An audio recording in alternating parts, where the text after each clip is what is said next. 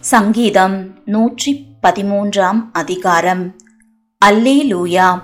கர்த்தருடைய ஊழியக்காரரே துதியுங்கள். கர்த்தருடைய நாமத்தை துதியுங்கள். இது முதல் என்றென்றைக்கும் கர்த்தருடைய நாமம் ஸ்தோத்தரிக்கப்பட கடவது. சூரியன் உதிக்கும் திசை தொடங்கி அது அஸ்தமிக்கும் திசை மட்டும் கர்த்தருடைய நாமம் துதிக்கப்படுவதாக கர்த்தர் எல்லா ஜாதிகள் மேலும் உயர்ந்தவர். அவருடைய மகிமை வானங்களுக்கு மேலானது. உன்னதங்களில் வாசம் பண்ணுகிற நம்முடைய தேவனாகிய கர்த்தருக்கு சமானமானவர் யார்?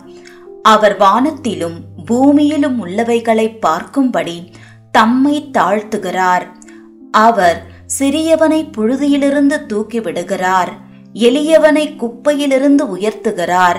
அவனை பிரபுக்களோடும் தமது ஜனத்தின் அதிபதிகளோடும் உட்கார பண்ணுகிறார். மலடியை சந்தோஷமான பிள்ளை தாய்ச்சியாக்கி வீட்டிலே குடியிருக்க பண்ணுகிறார். அல்லேலூயா!